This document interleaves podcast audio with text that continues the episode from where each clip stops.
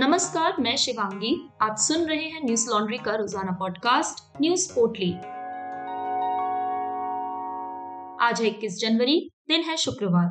Audio platform club house पर मुस्लिम महिलाओं को लेकर अभद्र टिप्पणी करने के मामले में मुंबई पुलिस की साइबर सेल ने तीन लोगों को हरियाणा से गिरफ्तार किया है। एनडीटीवी की खबर के मुताबिक मुंबई पुलिस ने उन्नीस वर्षीय आकाश, इक्कीस वर्षीय शनाफ कक्कड़ और बाईस वर्षीय यश पराशर को गिरफ्तार किया है। शनाफ कक्कड़ बीकॉम और यश पराशर लॉ के विद्यार्थी हैं। इन्हें हरियाणा के फरीदाबाद से गिरफ्तार किया गया है। गिरफ्तारी के बाद शिवसेना की राज्यसभा सांसद प्रियंका चतुर्वेदी ने मुंबई पुलिस की सराहना की है।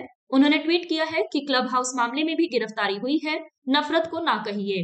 बता दें कि दिल्ली पुलिस ने बुधवार को क्लब हाउस ऐप और सर्च इंजन गूगल को पत्र लिखकर इस ऐप की ऑडियो ग्रुप चैट के आयोजक की जानकारी मांगी थी, जिसमें कथित तौर पर महिलाओं के खिलाफ आपत्तिजनक बातें कही गई थी। वहीं दिल्ली महिला आयोग ने मंगलवार को दिल्ली पुलिस को नोटिस जारी कर ऐप पर मुस्लिम महिलाओं के ऊपर अश्लील टिप्पणी करने वाले लोगों के खिलाफ कार्रवाई की मांग की थी। अमर उजाला की खबर के मुताबिक भारतीय दंड संहिता की धारा एक सौ तिरपन ए दो सौ पंचानवे ए तीन सौ चौवन ए के तहत मामला दर्ज किया गया है। इससे पहले बुल्ली बाई ऐप पर सैकड़ों मुस्लिम महिलाओं की नीलामी को लेकर विवाद खड़ा हुआ था। इस मामले में अब तक श्वेता सिंह, मयंक रावल, विशाल कुमार झा और नीरज बिश्नोई की गिरफ्तारी हुई है। राजधानी दिल्ली में स्थित इंडिया गेट पर उन्नीस सौ इकहत्तर में भारत पाकिस्तान युद्ध में शहीद हुए जवानों की याद में पचास सालों से जल रही अमर जवान ज्योति को शुक्रवार को राष्ट्रीय युद्ध स्मारक पर चल रही लौ में विलय कर दिया गया। इस फैसले पर विपक्षी नेताओं ने सरकार की आलोचना की है। मुख्य विपक्षी नेता राहुल गांधी ने ट्वीट किया है कि बहुत दुख की बात है कि हमारे वीर जवानों के लिए जो अमर ज्योति जलती थी उसे आज बुझा दिया जाएगा। कुछ लोग देश प्रेम व बलिदान नहीं समझ सकते, कोई बात नहीं, हम अपने सैनिकों के लिए अमर जवान ज्योति एक बार फिर जलाएंगे। कांग्रेस के एक और नेता मनीष तिवारी ने समाचार एजेंसी ए एन आई से कहा कि भारत के लोगों की अंतरात्मा और उनकी मानसिकता में अमर जवान ज्योति के लिए अपना एक विशेष स्थान है, इसलिए अमर जवान ज्योति की लौ को बुझाकर इसे राष्ट्रीय युद्ध स्मारक के ज्योति में मिलाया जा रहा है। यह राष्ट्र, त्रासदी और इतिहास को मिटाने की कोशिश है। इस कदम की काफी आलोचना होने के बाद सरकार ने स्पष्ट किया कि इसे लेकर बहुत सारी गलत जानकारी फैलाई जा रही है। एनडीटीवी की खबर के अनुसार सरकार के सूत्रों ने कहा कि युद्ध स्वतंत्रता के बाद के युद्ध में शहीद हुए सभी भारतीय सैनिकों के नाम राष्ट्रीय युद्ध स्मारक में रखे गए हैं, इसलिए वहां युद्ध में जान गंवाने वाले भारतीय जवानों को देने वाली ज्योति का होना ही सच्ची श्रद्धांजलि है। इस मामले पर सैन्य सेवा से जुड़े लोगों ने भी अपनी राय साझा की है।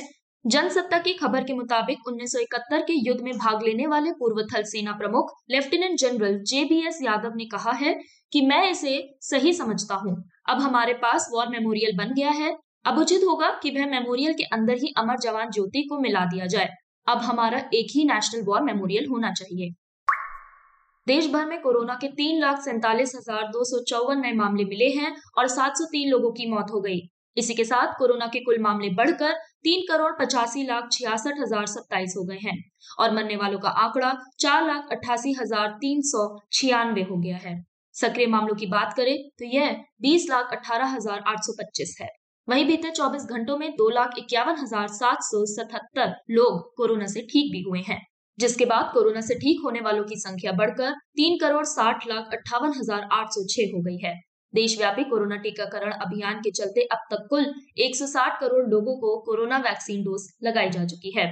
देश में कोरोना का नया वेरिएंट ओमिक्रॉन तेजी से फैल रहा है। अब तक देश भर में इसके नौ हजार छह सौ बानवे मामले मिले हैं। पिछले चौबीस घंटों में ओमिक्रॉन के मामलों में चार दशमलव तीन छह फीसदी की वृद्धि हुई है। दिल्ली के उपराज्यपाल अनिल बैजल ने कोरोना के बढ़ते मामलों के मद्देनजर दिल्ली में लगाए गए वीकेंड कर्फ्यू को खत्म करने की सिफारिश को रद्द कर दिया है। एनडीटीवी ने सूत्रों के हवाले से लिखा कि उपराज्यपाल दफ्तर के मुताबिक वीकेंड कर्फ्यू ऑड इवन व्यवस्था को खत्म करने का फैसला कोरोना के हालात और सुधरने पर लिया जाएगा। हालांकि उपराज्यपाल निजी दफ्तरों को पचास फीसदी क्षमता के साथ चलाने पर सहमति जताई है। बता दें कि राष्ट्र राजधानी में कोरोना के घटते मामलों को देखते हुए शुक्रवार को मुख्यमंत्री अरविंद केजरीवाल ने वीकेंड कर्फ्यू खत्म करने के लिए उपराज्यपाल अनिल बैजल से सिफारिश की थी।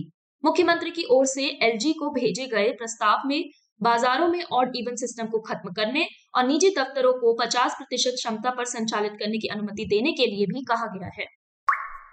कांग्रेस ने शुक्रवार को उत्तर प्रदेश विधानसभा चुनाव को लेकर अपना घोषणा पत्र जारी किया है। घोषणा पत्र में कांग्रेस ने बीस लाख रोजगार देने, भर्ती प्रक्रिया को दुरुस्त करने और शिक्षा का बजट बढ़ाने समेत कई अन्य वादे किए हैं। कांग्रेस ने घोषणा पत्र में बीस लाख रोजगार देने की बात कही है, जिसमें आठ लाख रोजगार महिलाओं को दिया जाएगा। कांग्रेस ने भर्ती विधान नामक किताब भी जारी की है। पीटीआई भाषा की खबर के मुताबिक घोषणा पत्र जारी करते समय राहुल गांधी ने कहा कि यह घोषणा पत्र सिर्फ कांग्रेस की आवाज नहीं है, इसे बनाने के लिए उत्तर प्रदेश के युवाओं से बात की गई है, उनके विचार इसमें डाले गए हैं। उन्होंने आगे कहा कि उत्तर प्रदेश के युवाओं को एक दृष्टिकोण की जरूरत है और ये दृष्टिकोण सिर्फ कांग्रेस पार्टी दे सकती है। हम नफरत नहीं फैलाते हैं, हम लोगों को जोड़ने का काम करते हैं। हम युवाओं के जोश और शक्ति के साथ एक नया उत्तर प्रदेश बनाना चाहते हैं। इस दौरान उत्तर प्रदेश कांग्रेस की प्रभारी प्रियंका गांधी ने कहा कि हमारी विचारधारा अलग है, हम प्रगति और जनता की भलाई के लिए काम करेंगे, हम ध्रुवीकरण की राजनीति में शामिल नहीं हैं। उन्होंने आगे ये भी कहा कि भर्ती विधान को बनाने के लिए युवाओं से बात की गई है। इसे भर्ती विधान इसलिए कहा गया है क्योंकि उत्तर प्रदेश में सबसे बड़ी समस्या भर्ती की है। युवा योग्य हैं, लेकिन उन्हें नौकरियां नहीं मिलती हैं। बड़ी बड़ी घोषणा होती है, लेकिन ये नहीं बताया जाता कि रोजगार कैसे दिया जाएगा। प्रियंका गांधी ने आगे कहा कि उत्तर प्रदेश सरकार ने शिक्षा का बजट कम किया है, अगर कांग्रेस की सरकार आती है तो बजट बढ़ाया जाएगा और सभी स्कूल कॉलेजों को विकसित किया जाएगा। वहीं नशे की चपेट में आए लोगों को उसकी लत से दूर करने के लिए एक सेंटर खोला जाएगा, जहां युवाओं की काउंसलिंग होगी। इसके अलावा सांस्कृतिक क्षेत्र में युवाओं को बढ़ावा दिया जाएगा। बता दें कि उत्तर प्रदेश में विधानसभा चुनाव सात चरणों में होंगे। पहले चरण का मतदान दस फरवरी और सातवें चरण का मतदान सात मार्च को होगा। दस मार्च को नतीजे घोषित किए जाएंगे। जल्द ही पांच राज्यों के चुनाव के लिए न्यूज लॉन्ड्री की टीम उत्तर प्रदेश, उत्तराखंड, पंजाब, गोवा और मणिपुर के लिए रवाना हो रही है। हम कोई शोरगुल नहीं दिखाएंगे, हम केवल ग्राउंड रिपोर्ट के माध्यम से जनता के मुद्दों पर रिपोर्ट करेंगे। राजनीतिक दलों ने राजनीति के अलावा इन पांच सालों में क्या किया, ये जानने के लिए आज ही हमारे एनएल सेना प्रोजेक्ट में कंट्रीब्यूट करें। हमारे एनएल सेना प्रोजेक्ट को सहयोग देने के लिए न्यूज लॉन्ड्री डॉट कॉम पर जाएं और सेना वाले बटन को दबाकर असेंबली इलेक्शंस दो हज़ार बाईस प्रोजेक्ट को अपना सहयोग दें और गर्व से कहें, मेरे खर्च पर आजाद है खबरें। पश्चिमी घाना में विस्फोटक ले जा रहे एक ट्रक और एक मोटरसाइकिल की टक्कर से हुए विस्फोट में गुरुवार को सत्रह लोगों की मौत हो गई और साठ लोग घायल हो गए। सूचना मंत्री कोजो ओपोंग नकरूमा ने इसकी पुष्टि की। उन्होंने अपने बयान में कहा कि दुर्भाग्य से कुल सत्रह लोगों के मारे जाने की खबर है और उनसठ घायल लोगों को बचा लिया गया है। वहीं राष्ट्रपति नाना अफोको ने अपने एक ट्वीट में कहा कि विस्फोट में जान की हानि और संपत्तियों को नुकसान पहुंचा है, ये वास्तव में दुर्भाग्यपूर्ण और दुखद घटना है। उन्होंने आगे ये भी कहा कि सरकार लोगों का जीवन जल्द से जल्द सामान्य करने में कोई कसर नहीं छोड़ेगी। डी डब्ल्यू न्यूज के मुताबिक ये घटना देश की राजधानी अकरा से लगभग तीन सौ किलोमीटर दूर पश्चिम में बेगोसो शहर के पास घटी थी। पुलिस के मुताबिक धमाका बेगोसो और बावड़ी के बीच हुआ। खनन के लिए विस्फोटक ले जा रहे वाहन के मोटरसाइकिल से टकराने से हुआ है। पुलिस ने लोगों से शांति बनाए रखने के लिए कहा है। बता दें कि घाना में हाल के वर्षों में ईंधन के रिसाव के कारण कई गैस विस्फोट हुए हैं। दो हज़ार सत्रह में अकरा में प्राकृतिक गैस ले जा रहे टैंकर ट्रक में आग लगने से कम से कम तीन लोगों की मौत हो गई थी और दर्जनों घायल हो गए थे। आज बस इतना ही। आपका दिन शुभ हो। नमस्कार। न्यूज लॉन्ड्री के सभी पॉडकास्ट टिचर, आईट्यूज और दूसरे पॉडकास्ट प्लेटफॉर्म पे उपलब्ध हैं। खबरों को विज्ञापन के दबाव से आजाद रखें। न्यूज लॉन्ड्री को सब्सक्राइब करें।